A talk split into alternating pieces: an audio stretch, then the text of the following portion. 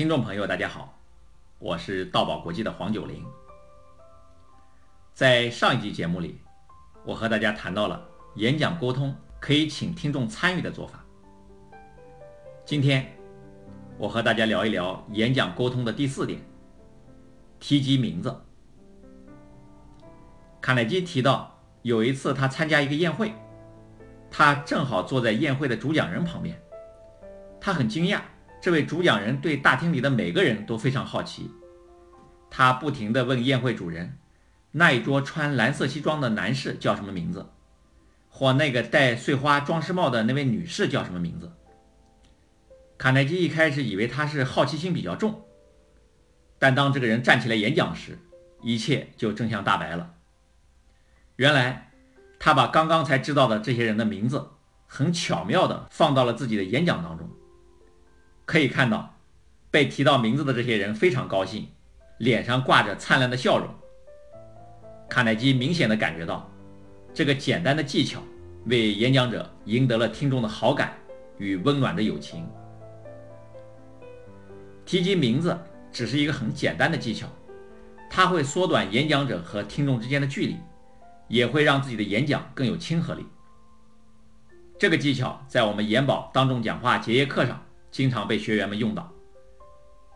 学员刘海龙在结业课上发言中提到：“我在学习上还有一个收获，就是得到了很多素材。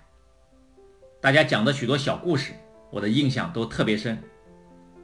像上次班长程程说钱塘江的大潮，浪有十多米高，结果八月十五那天的新闻，我就特别注意了一下。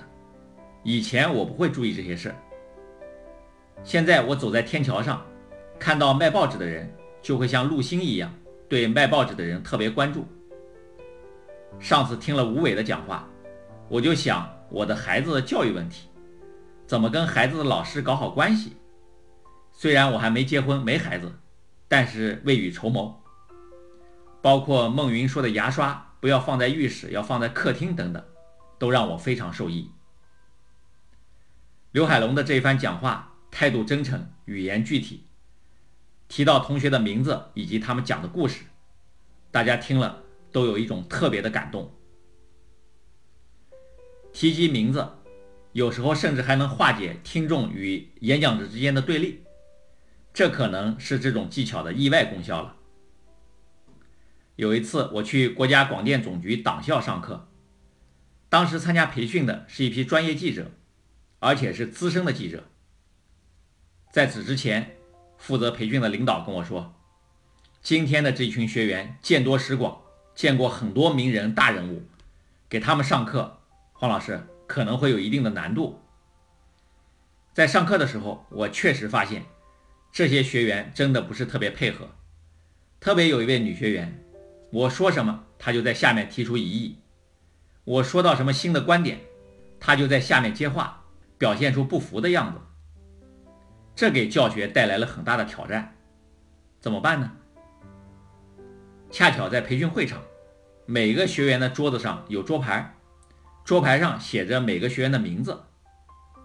我看到这个女学员的名字叫李平，在讲下一个问题的时候，我就出其不意的叫出了她的名字。我说：“李平，这个问题你怎么看？”很显然，她没有想到我会叫她的名字。他就简单的说了一下自己的看法，我对他这个回答中的一些地方表示了认可。接下来我在讲这个问题的时候，我又提到了他的名字，我说就像刚才李平提到的那样，如何如何。我发现，在我提了两次他的名字之后，他就再也不出声了。后面的课程他变得很积极，很配合。我感觉提及名字的方法在化解对立方面。真有着奇妙的作用。有时候听众不是真的反对你的观点，他们只是通过反对这种方式，潜意识里是想得到更多的关注和重视。而提及名字，就表现出了你对他的关注，他的心理需要得到了满足，他就会反过来支持你的需要了。卡耐基在他最著名的一本书《人性的弱点》中提到。